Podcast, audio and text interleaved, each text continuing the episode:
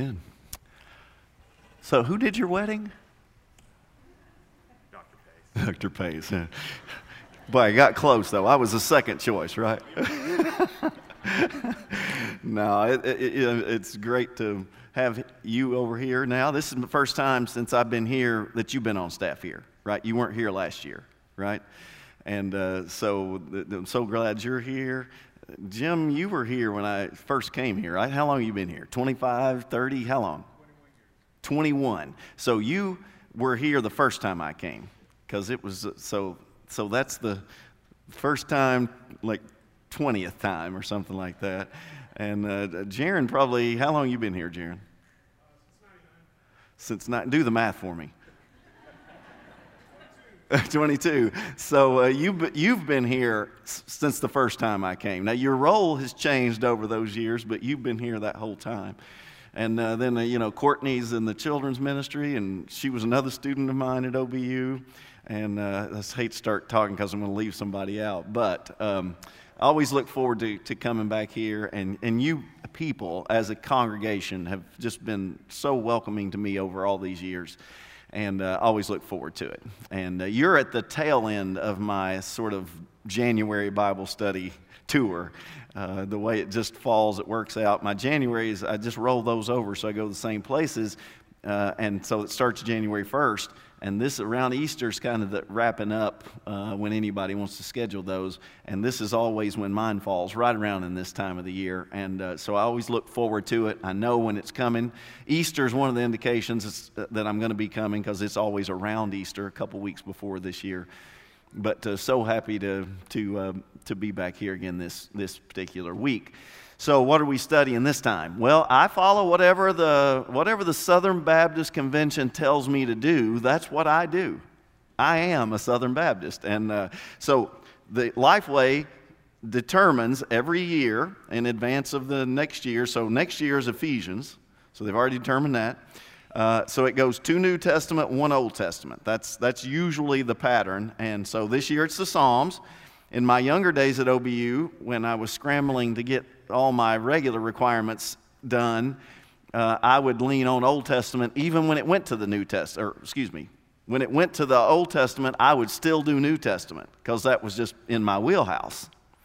But now I'm an old guy. I've been there 25 years, so I feel like I can do it. So now, whatever it is, so we did, Jer- uh, I think we did Jeremiah just a couple years ago, and uh, now it's the Psalms. So we're going to do Psalms. Now we're not going to do 150 Psalms in like five sessions. Uh, that, that's not going to happen, but we're looking at the character of God in the Psalms. So uh, in the Sunday school hour, I did an introduction to the Psalms. And so what I want to focus on in the remaining sessions is what do we learn about the nature of God from the Psalms? the fundamental proclamation, declaration about what we believe is this uh, We believe that the Lord our God is one. That's it. Hear, O Israel, the Lord our God, the Lord is one. You should love the Lord your God with all your heart, with all your soul, with all your mind, and all your strength. And then Jesus says, Love your neighbor as yourself. But the fundamental declaration that we believe about God is that God is one. Now, when you talk to people about do you believe in God, if that's the question you're asking to sort of get into a conversation about their spiritual condition, I can tell you almost anybody you talk to in the Bible Belt, if you just ask them, Do you believe in God? overwhelmingly you're going to get a yes. I don't think your job is done if they say yes to that question because almost everybody will say they believe in God. The question is, what is the nature of the God they believe in? Who is this God they believe in? Describe this God. And oftentimes, the God that somebody says they believe in is a God that's just created in their own image. And it is not the God of Scripture. So, what do we learn about this God, about the nature and character of this God that we believe in from the Psalms? So, we're going to start today with the 22nd Psalm, and that's, that's going to be our focus, Psalm 22. It's a good psalm to get us thinking about Easter and Good Friday and the events that are coming in the next couple of weeks.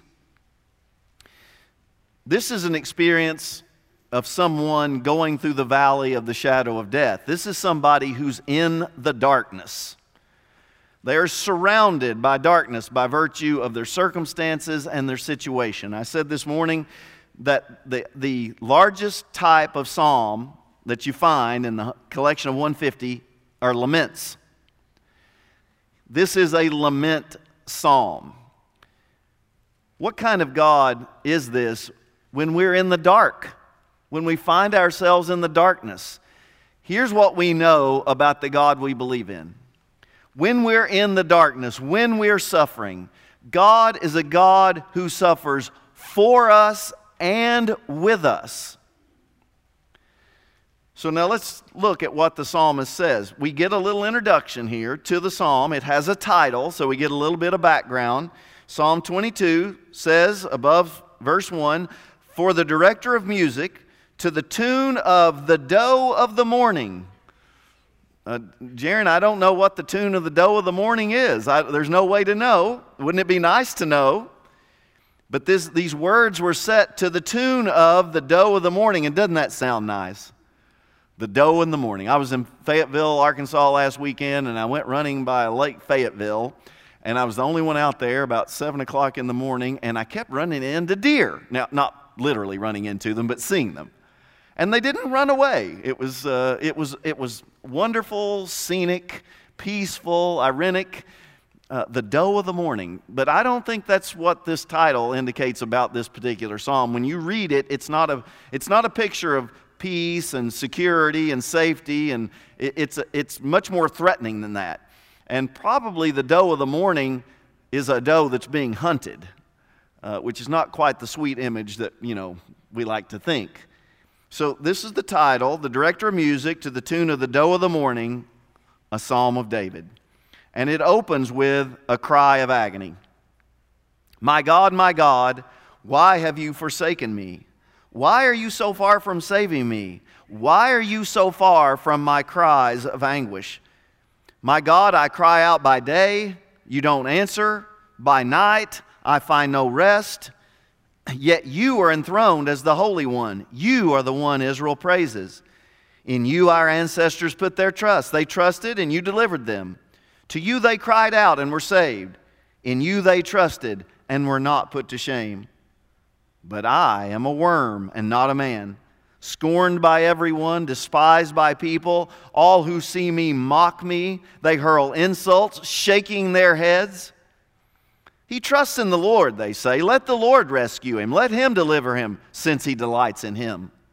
So, this psalm of, of David, we don't know what situation might be going on in David's life, but it's, it is titled A Song of David, is one in which he is crying out of agony and, and first, we hear this personal pain, this personal anguish, and it's encapsulated in three questions Why have you forsaken me? Why are you so far from saving me? Why are you so far from my cries of anguish? This is a picture of a person whose suffering is almost too great to fathom. On top of whatever terrible situation is going on, this person, the psalmist, David, expresses it in words that say the situation is bad, and added to that, God, I feel like you have abandoned me. Of all the bad things that can happen, not being able to feel God's presence, feeling like God has abandoned you, night and day crying out to him, hearing no response, not able to get rest because you are so troubled by God's absence. My God, my God, why have you forsaken me? But there's two more. Why are you so far from saving me? It's like my situation is bleak, but I don't even feel like the end is near for this situation. I don't feel like I'm about to come out on the other side. And then, why are you so far from my cries of anguish? I feel like you can't even hear me. I'm groaning, I'm crying, but it just seems like my prayers, my cries, my groans aren't making it to you. You feel so far from hearing them. Now, that sounds like somebody who's in a really bad situation and who's feeling at least depression based on their circumstances. Now, that's how the psalmist feels in this experience. And then I, I, cry out by day, you don't answer. By night, I find no rest. So, this is a 24 7 experience. It's not like he can get his mind off of it and do other things. Whatever this situation is, is all consuming, and he's try, crying out to God 24 7, and God just doesn't seem to be answering. God doesn't seem to be near. Now, that's how the psalmist feels. Now, verse 3 expresses what the psalmist knows. Now, you'll often find in your own dark places in life that what you believe and what you feel are sometimes in, in conflict with one another. You might say, I, I believe this about God. In fact, I might know this to be true about God, but it's just not how it feels right now. And there's often a conflict between the two. So he's just told us how he feels, but, but what does he know? What does he believe? And, and verse 3 tells us, yet. Now, in the Psalms, we'll often find lines balancing other lines. And one of the ways they balance is like the opposite or the antithesis. Here's this, but this. Now, sometimes the Psalms will like have one line and the next line just says the same thing. We call that synonymous parallelism, saying two things in the same way.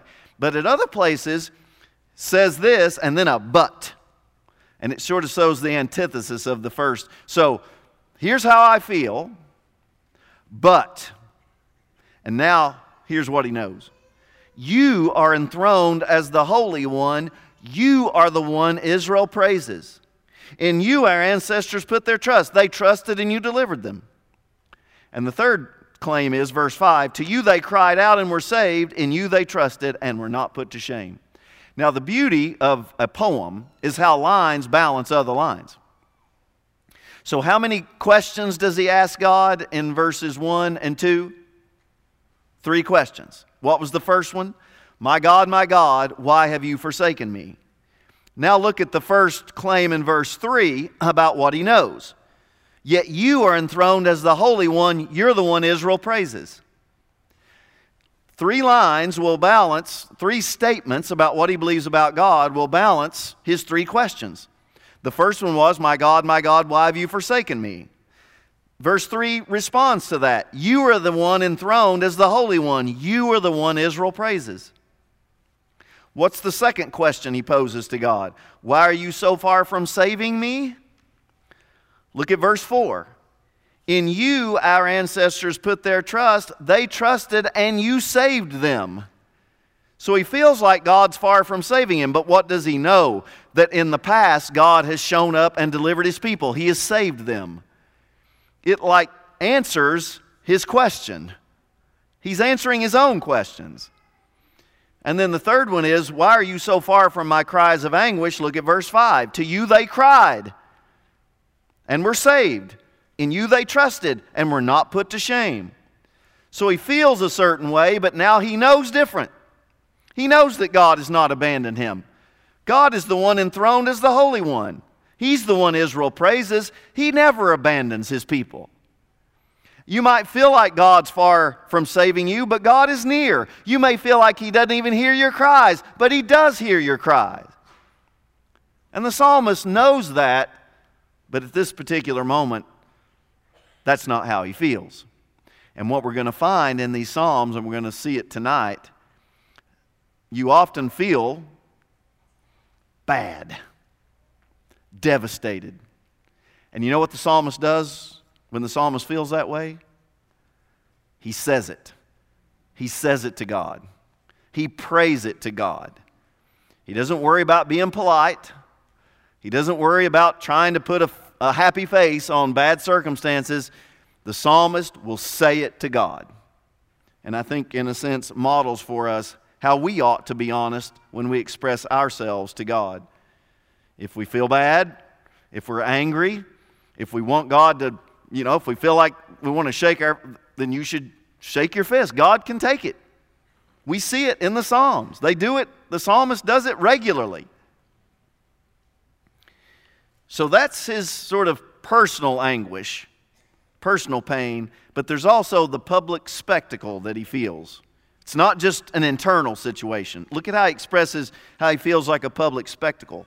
But he's just said all these things he believes about God. God is the one enthroned in heaven. God is the one who's, who saves us. God is the one who hears our cries. And now he's going to give the antithesis of that. Verse 6 But I am a worm and not a man. So he might know who he is, created by God.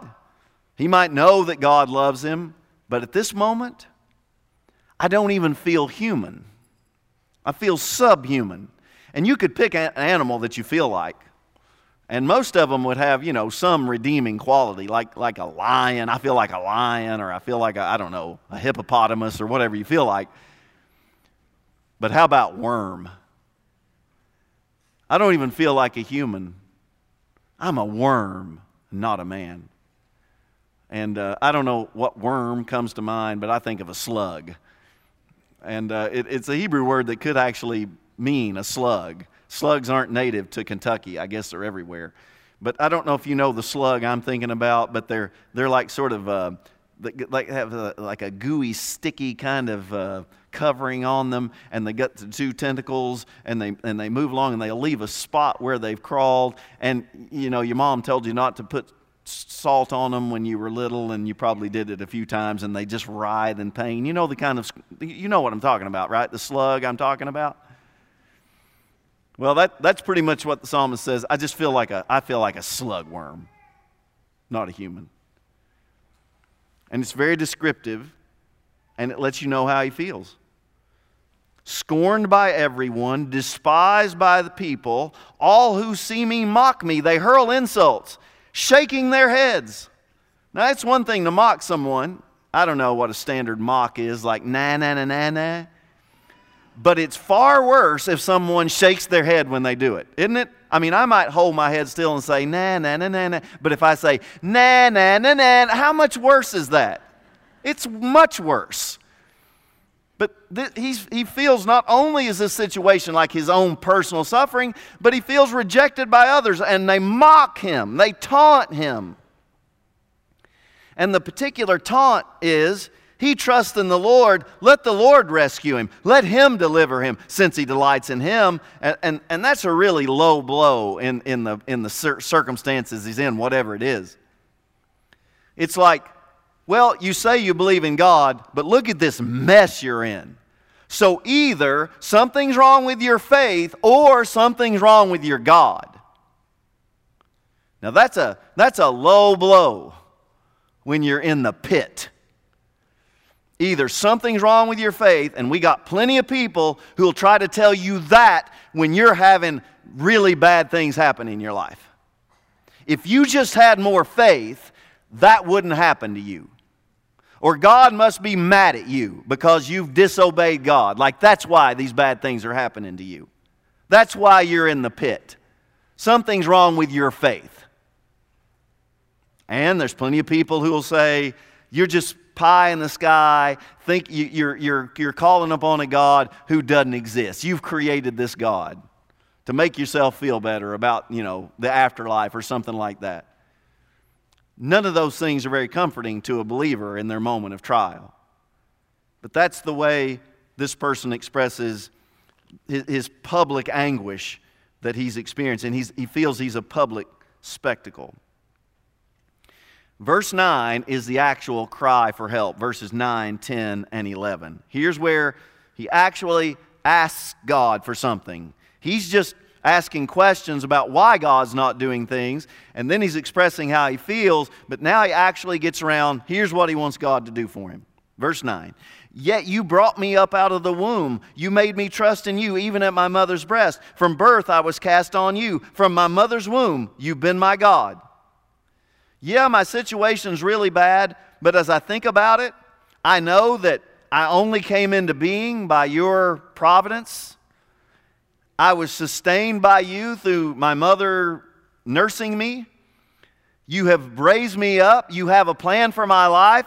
So I know all these things. And because of these, all these things, he says, Do not be far from me. And that's it. You can highlight that. That's the thing he's asking for. God, in these terrible moments in my life, do not be far from me.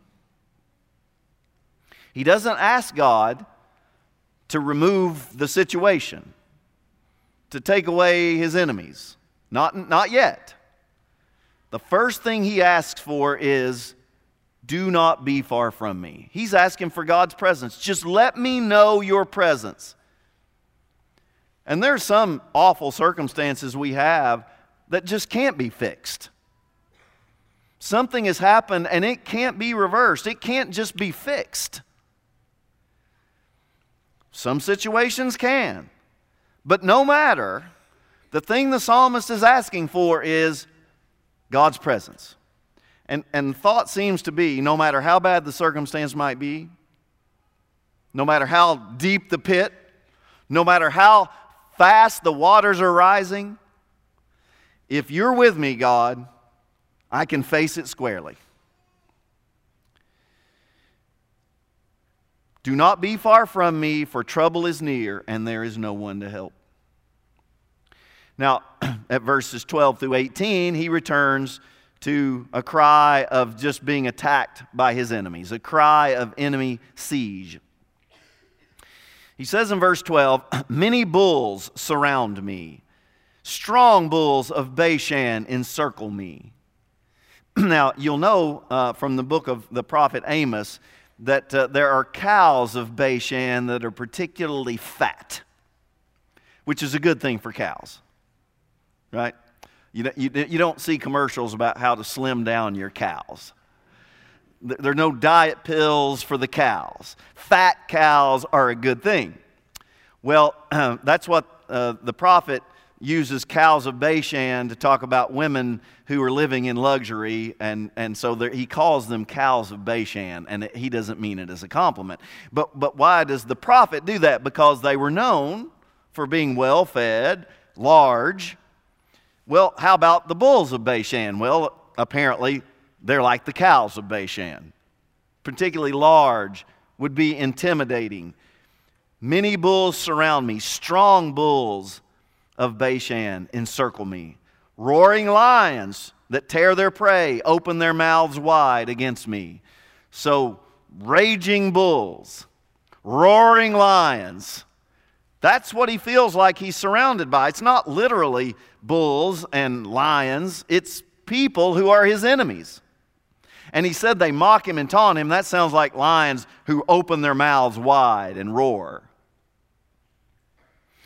And then he says, I'm poured out like water. All my bones are out of joint. My heart is turned to wax. It is melted within me. My mouth is dried up like pieces of pottery. My tongue sticks to the roof of my mouth. You lay me in the dust of death. I mean, what a beautifully poetic statement and way of saying, I'm washed out, I'm dried up, and I feel like skin and bones. And now we're back to an animal again. Dogs surround me. A pack of villains encircles me. They pierce my hands and my feet. All my bones are on display. People stare and gloat over me. They divide my clothes among them and cast lots for my garment. And now he talks about vicious dogs. This is not like man's best friend kind of dogs. These are scavenger, fierce, wild dogs that were dangerous. So he feels surrounded. You can feel the terror. Bulls, roaring lions, vicious dogs. and that's the, the, the statement about his enemies surrounding him. I mean, sounds bleak. And it doesn't seem at this moment to be getting any better. And then we have another cry for help, starting in verse 19 through 21. But you, Lord, do not be far from me. We're back to the same cry.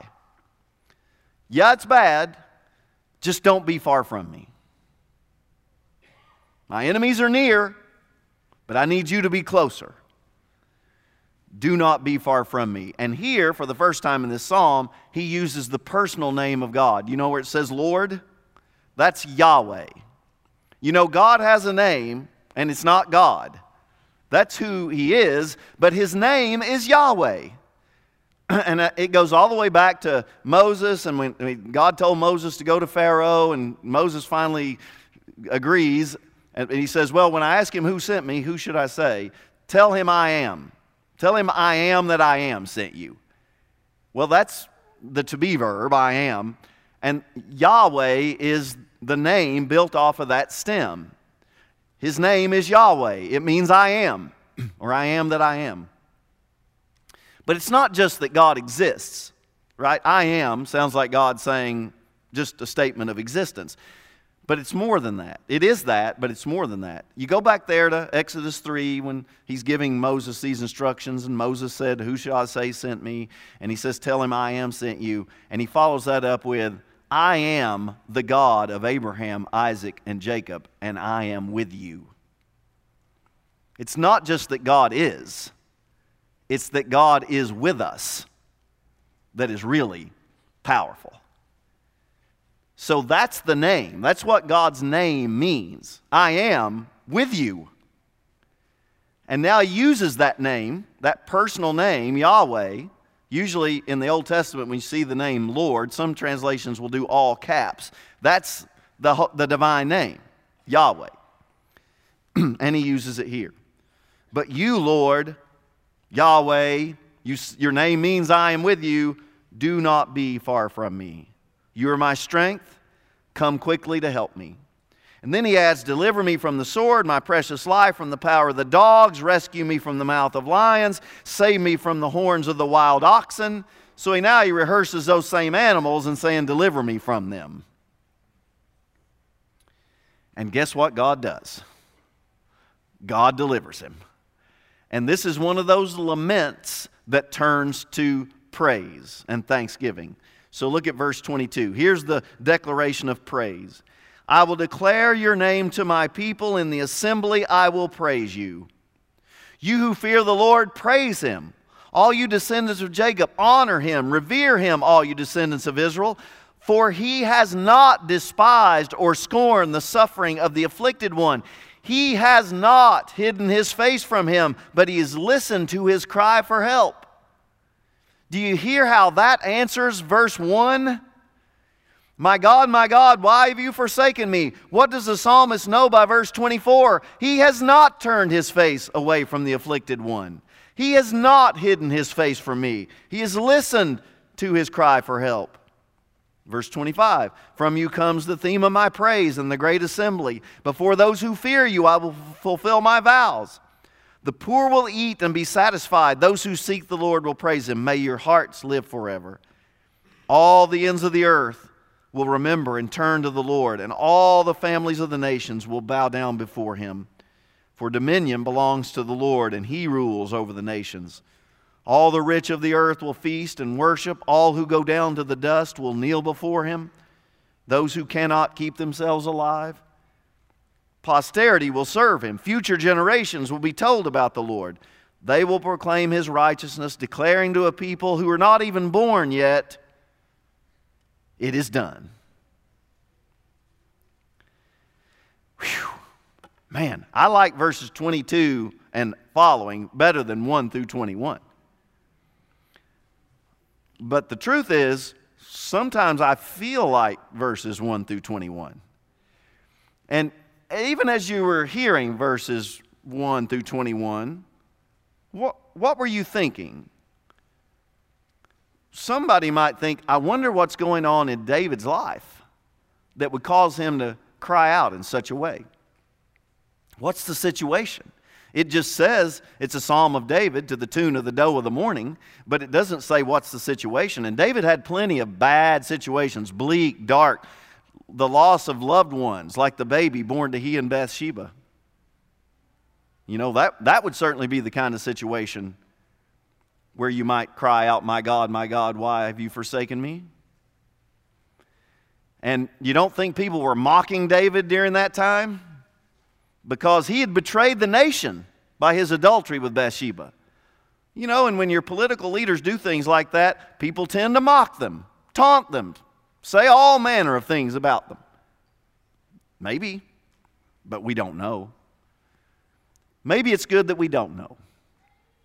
Maybe the fact that we don't know makes it more relatable. Maybe you weren't thinking about David, maybe you were thinking about your own life. Maybe that's how you felt before. Or maybe that's the way you feel this morning. Forsaken. Wondering why is God so far away? Feels like God's not even hearing your cry. Or maybe, as I went through that, you remembered the words of Jesus. Because both in Matthew 27 and Mark 15, when Jesus is hanging on the cross, he says one saying. In Matthew and Mark, just one saying. And it's the same one in Matthew and Mark. My God, my God, why have you forsaken me? In Jesus' experience of crucifixion, his mind went to Psalm 22, and he quotes the words of verse 1 My God, my God, why have you forsaken me? This is surely a dark situation in the life of the psalmist.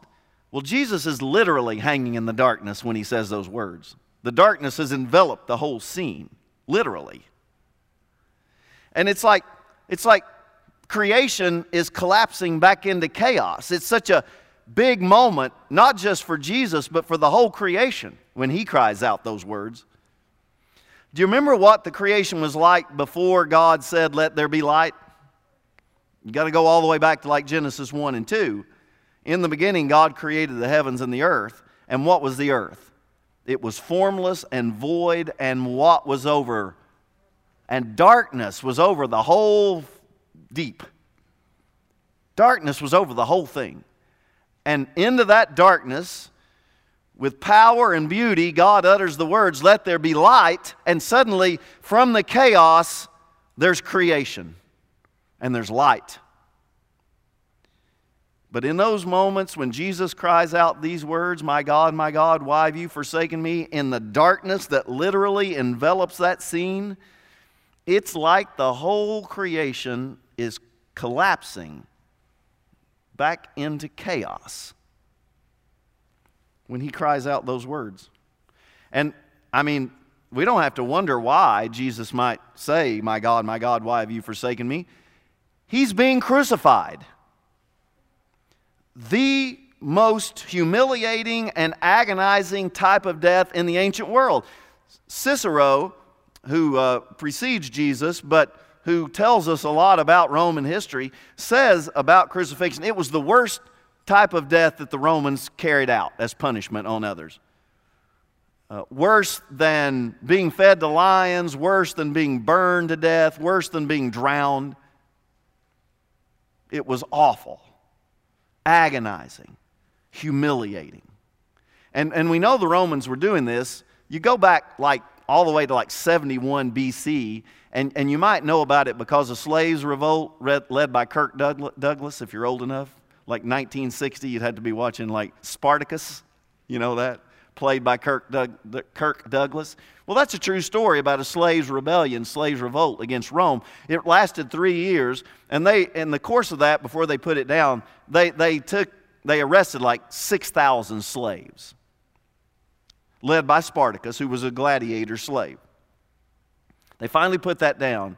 And in order to discourage another uprising, another slaves' revolt, they lined the Appian Way, which is, would be like I 35 or I 40, major travel way. They lined it for 120 miles with crosses where they hung those slaves that had re- revolted.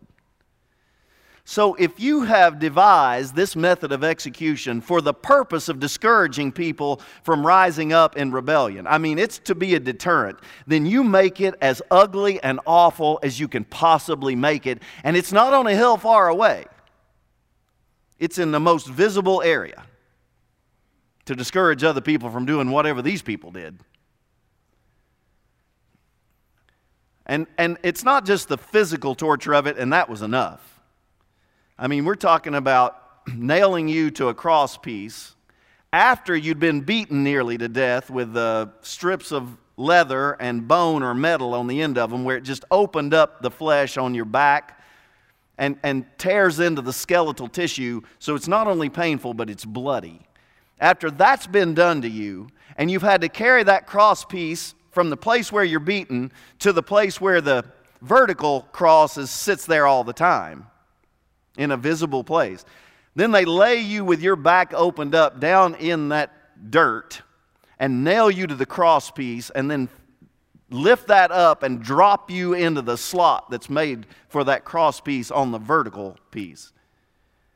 Where you hang there, and ultimately, most people die by asphyxiation because they can't lift up to get air. Finally, the weight of your own body becomes your executioner. It's no way to die. And, and we know that. But we often forget the psychological torture that goes with it, the taunting. It's not that the Romans just allowed people to taunt you if you were being crucified, they encouraged it. It was part of the deal.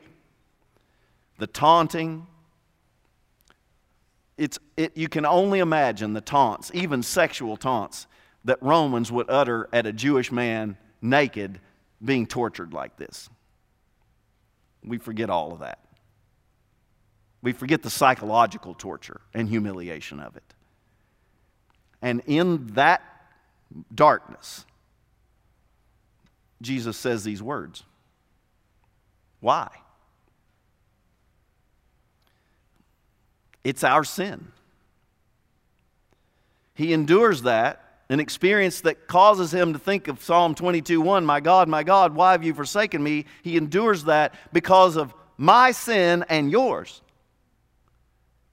We had broken God's law. We had no way back to God, no chance of being restored, being at peace with God, but only hostility. We were destined for wrath and destruction. And, and God could have just wiped us all out, just said, forget this, annihilated the whole creation, but that would violate God's love. Or God could have just looked the other way like your, like your, your grandparent, like a, like a, you know, a grandmother, grandfather. They're nicer to you than parents generally.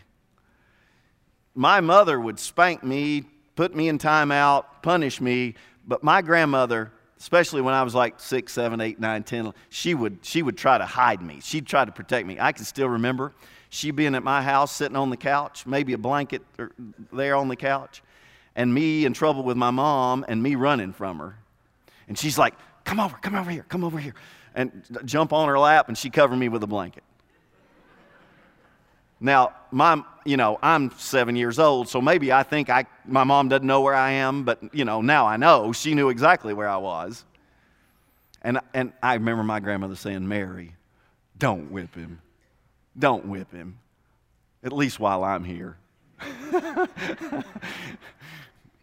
but I think we kind of like to think about God as like the grandparent in the sky, you know, who just wants us, who just want, willing to just look the other way. But God's holy. He can't just look the other way. It would violate something in God's nature. So God's not in a dilemma, but from a human point of view, I'm thinking, well, what's God going to do? And, and so what God does is He determines He will satisfy both his anger towards our sin and show love to his creation by giving his own son. And in that moment, Jesus cries these words My God, my God, why have you forsaken me? And it's not just those words, but there are other words in this psalm that depict Jesus' crucifixion. Did you notice at verse 7 all who see me mock me, they hurl insults, shaking their heads? Did that seem familiar? Matthew 27 39 says, Those who passed by hurled insults at Jesus, shaking their heads. Exactly the same line. And then verse 8, he trusts in the Lord, they say. Let the Lord rescue him. Let him deliver him, since he delights in him. Matthew 27 43. Here's what they say. Here's how they taunt Jesus. He trusts in God. Let God rescue him if he wants him. It's the same taunt. And then as you look down at verse 14, when he says, I'm poured out like water, the psalmist says. What happens when the spear is thrust into Jesus' side in John's account? What comes out? Water and blood, poured out like water. When he says, My mouth is dried up like pieces of pottery, my tongue sticks to the roof of my mouth. What a poetic way to express, I thirst. John 19, 28. When he says in 16, dogs surround me, pack of villains encircle me, they pierce my hands and feet. What does the dogs pierce my hands and feet? That's an odd way to express maybe hands I see, feet. It's just an odd way to express a dog attack. But we know in the crucifixion of Jesus, his hands and his feet were pierced. And then, verse 18, they divide my clothes and cast lots for my garment. And you look at verse 35 of Matthew 27. When they crucified him, they divided up his clothes by casting lots. And then the end of the scene, verse 31, they will proclaim his righteousness, declaring to people yet unborn, It is done, or he has done it. It's one Hebrew word. Do you know how that story ends of the crucifixion of Jesus in John's gospel? One Greek word, it is done. It's not just Psalm 21, 22 1, it's the psalm as a whole. That's why Jesus thinks about it. The whole psalm reflects his experience of crucifixion. And he does it for us. Christ redeemed us from the curse of the law by becoming a curse for us. For it is written, Cursed is everyone who hangs on a tree. That's Galatians 3 13 and 14. 2 Corinthians 5 21. God made him who knew no sin to become sin, so that in him we might become the righteousness of God. Now, one last point to make about this. I used to say at this point, that God turned his back on his son here. Because Jesus says, My God, my God, why have you forsaken me? The earliest instruction I had about Jesus' crucifixion was God, the Father, turned the back on the Son here. Now, always, that bothered me because I'd always think, man, if my son were going through some awful situation like that, I can't imagine abandoning him in that moment. But there were theological explanations for why that were so. But I'm not sure about that anymore. Now, Jesus is bearing the sin of all humanity and he's bearing the wrath of God and he's taking our place. I'm not questioning any of that. I'm questioning this one little additional point that says the Father turned his back. What do we learn in this psalm that Jesus quotes? At verse 24, he has not despised or scorned the suffering of the afflicted one. He has not hidden his face from him. And when you think about it, what does it say about God who is one? Hear, O Israel, the Lord our God is one. How can they be one if one person of the Trinity can turn his back on another person of the Trinity? Is there some fracture here in the Trinity? Are they no longer one? Is, D, is Jesus just disin, you know, with the whole idea? I would argue no. That what one member of the Trinity does, the Trinity does together in unity. Yes, Jesus is bearing the wrath for our sin. Well, so is God the Father and God the Spirit. What they do, they do as one and they do it for us. That's really the point. So if you're here and you recognized your sin and your separation from God, and you called upon the name of, the, of, Jesus, and He delivered you and forgave you, you should be so joyous about that today. It shouldn't just be going through the motions. Another week we come to worship. What's, what are we doing for lunch today? To not take joy in what God has done for us in His Son. And maybe you're here today and you're feeling guilt and, and you don't and you feel like you're so far away from maybe the God who made you, from the kind of person you want to be. And the answer is to call upon the one who cried out on your behalf, My God, my God, why have you forsaken me? That's the solution to your problem. Let's pray. Our Father, we are so grateful today that you have made a way for us through the death of your Son by the power of your Spirit that we can know you and we can be forgiven. Father, we are grateful today.